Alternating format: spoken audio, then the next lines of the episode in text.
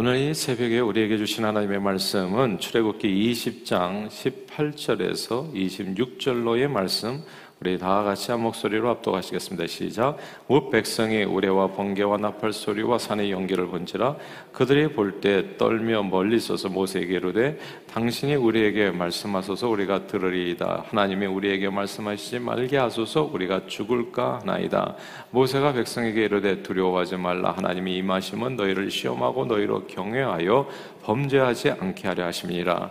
백성은 멀리 서 있고 모세는 하나님이 계신 흑암으로 가까이 가 아니라 여호와께서 모세에게 이르시되 너는 이스라엘 자손에게 이같이 이르라. 내가 하늘로부터 너에게 말하는 것을 너희 스스로 보았으니 너희는 나를 비겨서 은으로나 금으로나 너희를 위하여 신상을 만들지 말고 내게 토단을 쌓고 그 위에 내 양과 소로 내 번제와 화목제를 드리라. 내가 내 이름을 기념하게 하는 모든 곳에서 내게 임하여 복을 주리라 내가 내게 돌로 재단을 쌓거든 다듬은 돌로 쌓지 말라. 내가 정으로 그것을 쪼면 부정하게 함이니라. 너는 층계로 내 계단에 오르지 말라. 내 하체가 그 위에서 드러날까 함이니라. 아멘. 2년 전 저희 교회에 오셔서 선교 대회를 인도해 주셨던 우리 우크라이나 이창배 선교사님께는 두 아드님이 있습니다. 어린 시절부터 선교사인 아버지를 따라서 시베리아와 그리고 우크라이나에서 어, 자라고 공부한 이 첫째 아드님 계신데 어, 장로교 총회 신학교를 졸업하고 이제 대를 이어서 선교사로 어, 또 이렇게 헌신하셨습니다. 아, 이 두 번 첫째 아드님이 그, 이, 그 우크라이나에서 이렇게 이제 이렇게 아버지가 선교하실 때 이제 학교를 다닌 거죠. 우크라이나 학교, 현지인 학교를 다녔는데 우크라이나는 천년의 캐톨릭 역사를 자랑하는 그런 아, 나라입니다. 그래서 학교를 다닐 때 친구들을 이렇게 집으로 초청해서 그 천년의 캐톨릭 그 문화권에서 살았던 그 아이들과 함께 이제 성경 공부를 한 거죠. 그런데 캐톨릭 가정에서 자란 친구들은 다 이제 성모 마리아를 잘 알고 성모 마리아 앞에 절하고 예배하는 것이 이제 그게 이제 자연스러운 이제 일종의 말하자면 그냥 습관과 같은 일이었던 겁니다. 아, 그들은 마리아가 하나님의 어머님이시기 때문에 그러니까 예수를 하나님이라고 한다면 하나님의 어머님이시기 때문에 예수님보다도 어머니가 더 높지 않아요. 그러니까 이렇게 귀하게 생각했습니다. 마리아 상을 만들고 그 앞에 절을 했습니다. 그런 친구들에게 마리아보다 예수님이 더 귀하신 분이다. 그리고 구원은 오직 예수님을 통해서만 예수 이름으로 기도해야 기도 응답이 되어지고 구원은 오직 예수 이름으로만 얻는 것이다. 라고 하는 이 구원의 메시지를 전했을 때, 이제 저들은 그 말씀을 받을 수가 없었죠. 그러니까 왕따를 당하게 되고, 아, 여러 가지 이제 이렇게 아, 핍박을 이제 받는 이제 일이 있었다고 그렇게 간증을 하셨어요. 아, 이 남미 브라질 리우데자네이루에 가보면 거대한 예수상이 세워져 있습니다. 그것도 산 꼭대기에 그래서 리우 시내를 전체를 뭐 Caribbean Sea까지도 이렇게 먼 데까지 이렇게 바다까지 이렇게 보이는 이렇게 내려다 보고 있는 거대한 예수상이 세워져 있는데 아 그래서 해마다 많은 수많은 관광들이 찾아보는데 근데 이런 예수상은요 거대 예수상은 브라질에만 있는 것은 아닙니다. 전 세계 이곳저곳에 이제 많이 예수상이 이제 예수의 형상이 이제 거대한 석상들이 세워져 있는 거죠. 폴란드에도 있고 볼리비아에도 있고 멕시코에도 있습니다. 이게 이제 질문은 이런 거예요. 왜 사람들은 자신들의 신을 눈에 보이는 상으로 새겨서 그 앞에 찾아가 절하고 경배하려고 하는 것일까요? 네, 그러나 이제 오늘 본문은 이렇게 말씀합니다. 이 말씀이 되게 중요한데요. 23절 같이 읽겠습니다. 23절 같이 읽겠습니다. 시작. 너희는 나를 비교서 은으로나 금으로나 너희를 위하여 신상을 만들지 말고 아멘. 너희는 나의 신상을 만들지 말라는 거예요. 하나님의 신상. 하나님을 믿는다고 하면서 예수를 믿는다고 하면서 성령님을 믿는다고 하면서 제발 어떤 상을 만들지 말라. 근데 이 상을 만드는 이유가 뭔지가 그 말씀 속에도 나와요. 그건 너를 위한 것이지 나를 위한 것이 아니라는 거예요. 그러니까 자기 만족을 위해서 사람은 우상을 만듭니다. 예수라는 우상이에요. 여호와라는 우상입니다. 여호와라는 우상을 나중에 결국 그가 경고했는데도 불구하고 금송아지 형상으로 만들어 놓잖아요. 하나님의 형상을 만들지 말라. 왜 하나님께서는 자신의 상을 만들면 좋지 않아요? 근데 왜 하나님께서는 자기를 비껴서라도 우상뿐만이 아니라 내 형상도 만들지 말라. 예수 형상, 뭐 성모 마리아 당연하지만 예. 왜 만들지 말라고 하셨을까요? 그 이유가 있어요. 아주 중요한 이유가 있습니다. 왜냐하면 주님께서는 신령과 진정의 예배자를 기뻐하시기 때문입니다. 주님께서 받으시는 것은 영적 예배이지 눈에 보이는 어떤 종교 행위가 아니기 때문에 그 말씀이 또 오늘 본문에 나오는 거예요. 바로 이어지는 24절입니다. 20장 24절 이번에 읽겠습니다. 시작. 내게 토단을 쌓고 그 위에 내 양과 소로 내 번제와 화목제를 드리라. 내가 내 이름을 기념하게 하는 모든 곳에서 내게 임하여 복을 주리라. 아멘. 여기서 번제와 화목제를 드리며 내 이름을 기념하게 하는 모든 곳에서 복 주리라. 이게 우상을 만들어 놓으면 어떻게 되냐면 그 신상 앞에 가야 돼요. 그러니까 하나님이 딱 그 우상에 갇힐 수 있습니다. 그래서 꼭 거기 가야지 그 앞에서 가서 절을 해야지 마치 기도 응답을 받는 것처럼 그래서 하나님이 그 신상 안에 갇히게 되는 거예요. 그 의상 앞에. 예. 돌부처를 만나야지 부처는 거기 있는 거예요. 다른 데는 부처는 없어요. 이게 굉장히 심각한 문제가 발생합니다. 그러나 여기 본문에 보면 내 이름을 기념하게 하는 모든 것입니다.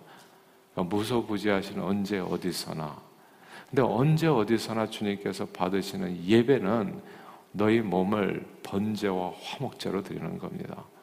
언제 어디서나.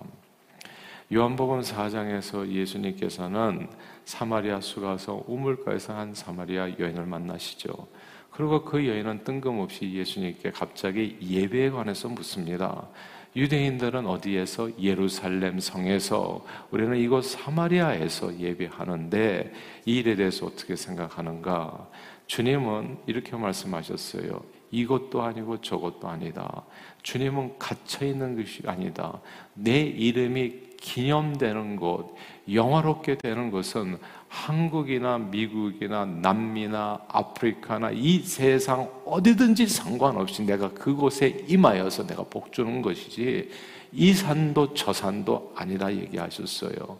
이 세상 어느 곳에서든지 하나님께서는 신령과 진정으로 하나님을 예배하는 자를 주님은 찾으신다. 오대양 6대주에서 이렇게 답변해 주셨던 겁니다.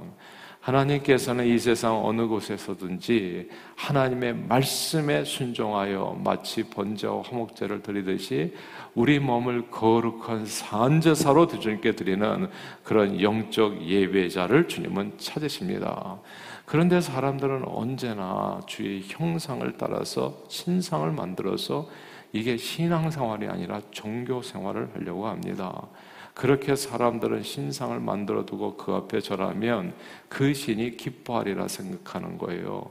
아, 그리고 자기들이 자신들이 신을 섬기는 일종의 이렇게 종교적인 의무를 다했다고 여기는 겁니다. 오늘날로 비교해 보면 이런 거예요. 주님 앞에 와서 일주일 안에 그냥 주일만 달랑 와가지고 주님 보고 그냥 종교 생활은 다 한 거예요. 그러고 그냥 나머지는 자기 마음대로 살아가는 겁니다. 근데 성경은 놀랍지 않습니까? 여러분 요한복음 1장 1절에 보면 태초에 말씀이 계셨고 말씀이 하나님과 함께 계셨고 말씀이 곧 하나님이라고 얘기했어요. 그러니까 하나님의 말씀에 순종하는 자의 삶, 신령과 진정으로 예배하는 그 사람, 그런 사람들을 주님은 언제 어디서나 찾으시고 바로 그렇게 하나님의 이름이 영광을 받으시는 그곳에 하나님은 임재하셔서 그 사람을 축복 축복해 주신다는 약속의 말씀이 되는 겁니다. 제가요, 근데 사람들은 신상 만드는 걸 얼마나 좋아하는지, 뭐 한국에도 엄청나게 신상이 많잖아요. 뭐 장군상도 있고, 성황당도 있고, 되게 많지 않습니까? 뭐 부처상도 이런저런 부처상들이 어마어마하게 많은데, 사람들은 이렇게 신상을 두고서 이렇게 어떤 세계는 우상을 만들어 놓고 자기를 위해서 이렇게 섬기기를 원하는데 제가 수년 전 인도를 방문했을 때 그곳에서도 수없이 많은 우상들을 보았습니다. 놀라운 사실은 인도인 가정을 방문했을 때 집 안에도 세계 우상이 있는 거예요. 그 가족 신이라고 하더라고요. 그 가족을 시키는 신. 그러니까 신들이 수억이라는 게 그게 맞아요. 각자의 신들이 인구수만큼이 있는 거예요. 그리고 그, 그 신, 그 우상 앞에서, 그러니까 안방에 있어요, 그 신이.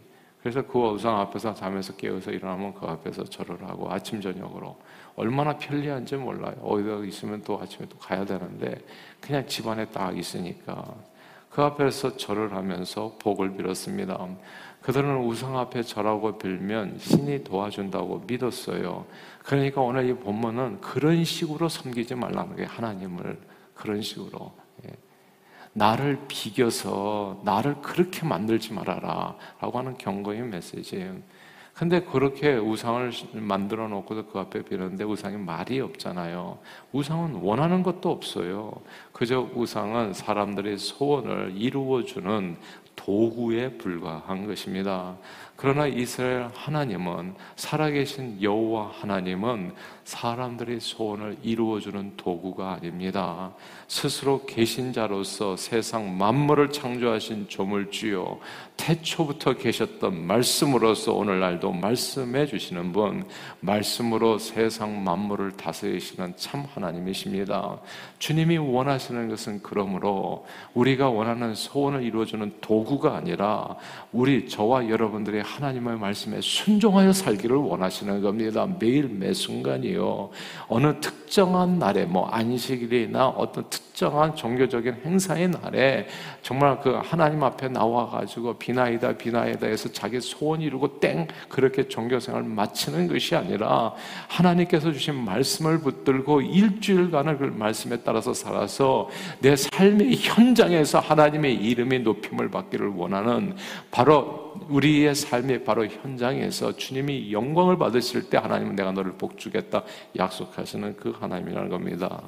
우리 인생들의 빛과 소금의 사명을 세상 속에서 세상에 비치잖아요.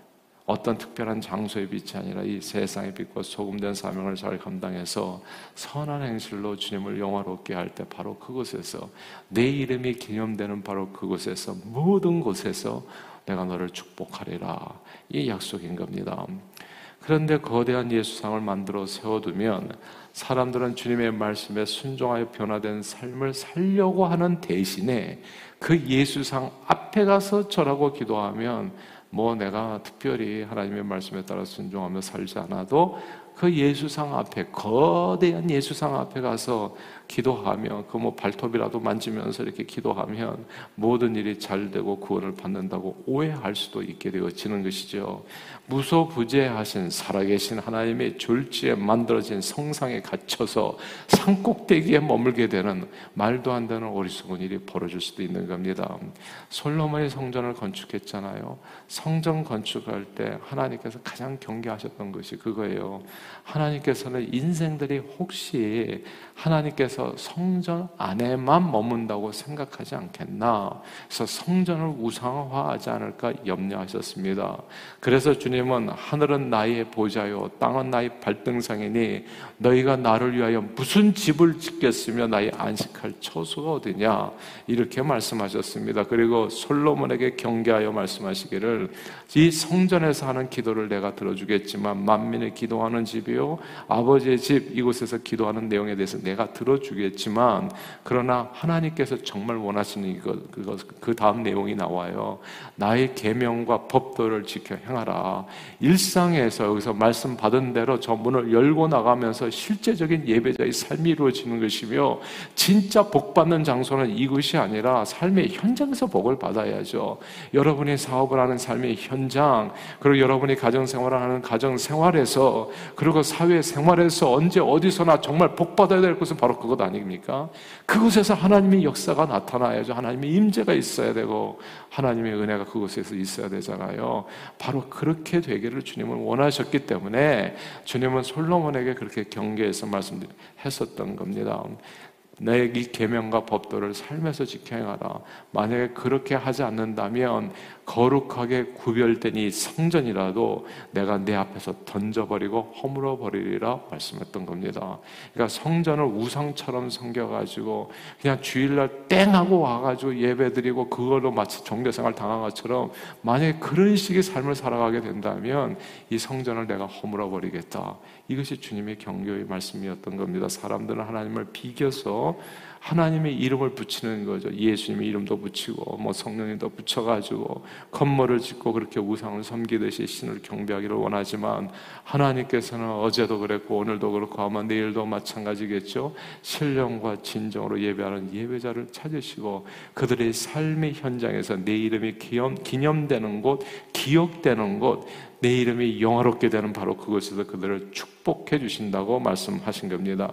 주님이 원하시는 예배는 이 세대를 본받지 말고 오직 마음을 새롭게 함으로 변화를 받아 하나님의 선하시고 기뻐하시고 온전하신 뜻이 무엇인지 말씀으로 분별해서 하나님 주신 말씀에 따라 우리 몸을 하나님이 기뻐하시는 거룩한 산 제물로 드리는 것입니다.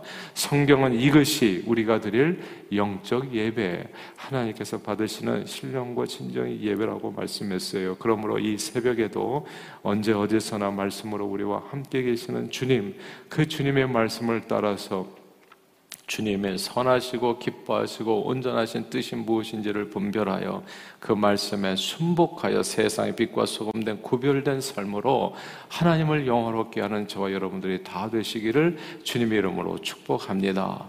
그렇게 예배하는 저와 여러분들이 다 되어서 그때 주님은 바로 그곳에서 무엇 주시겠다고요? 그렇게 주님의 이름이 영광을 받으시는 그곳에서 주님께서 우리를 복 주시겠다고 약속해 주신 겁니다. 우리에게 평강과 기쁨, 형통의 복을 주시는 거예요. 복을 쫓아서 갈 필요도 없이 사실 이게 진짜 복이라는 생각이 들지 않아요, 여러분? 하나님의 나라와 의를 구하며 이 모든 것을 더하신다는 거. 이게 진짜 하나님께 주시는 복이라는 생각이 듭니다. 아, 사람은 누구나 다 건강 장수를 원하고 오래 살기를 원하지만 그게 진짜 복인지는 정말 모르겠어요. 어차피 생로병사하는 인생에서 하나님 나라에 빨리 가는 게 복이 아닐까요, 사실은? 그러니까 이게 히스기야가 15년을 갖다가 생명을 연장했는데 그게 과연 복이었을까 생각해 봐요. 그때 또 문하세가 태어나가지고 더 이상한 일들이 이스라엘에 이루어지지 않습니까? 그러니까 이런 내용들, 그러니까 가장 좋은 것은 가장 보니까 무엇을 먹을까 마실까 입을까 염려하지 말고 먼저 하나님의 나라와 의를 구하는 삶 그렇게 그냥 말씀에 따라서 살다 보면 복은 따라오는 거더라고요. 그냥 내가 복을 쫓아다닐 필요가 없이 그냥 주여 주의 이름이 내 삶을 통해서 영광을 받으실 때 주의 이름이 기념되는 바로 그곳에서 내가 너를 축복하리라. 이 모든 것을 더하시는 하나님의 은혜가 임하는 겁니다. 그러므로 늘 주님의 형상을 만들어서 종교 생활을 하는 대신에 주님의 말씀에 따라서 내일의 여러분들의 삶 속에서 삶과 인격이 예수 닮는 신앙생활로 주님이 찾으시는 신령과 진정의 예배자로 서는 저와 여러분들이 다 되시기를 주님의 이름으로 축원합니다. 기도하겠습니다. 하나님 아버지 자칫 잘못하면 예수 형상 세우고 주님을 성전에 가두어 일주일에 한 번 어떤 특정한 장소에 가서 주님 앞에 절하고 예배하는 일종의 종교 생활을 참 신앙인 것처럼 오해할 수 있는 저희들을 위해 오늘 말씀으로 다시금 깨우쳐 주심을 감사드립니다. 주님이 받으시는 예배는 우리 몸을 번제와 화목제로 매일 드리듯이 말씀에 순복하여 일상에서 하나님을 영화롭게 하는 것임을 보여주셨사오니 늘 말씀으로 하나님의 선하시고 기뻐하시고 온전하신 뜻을 분별하고 행하여 하나님 찾으시는 신령과 진정의 예배자로서는 저희 모두가 되도록 축복해 주옵소서 예수 그리스도 이름으로 간절히 기도하옵나이다. 아멘.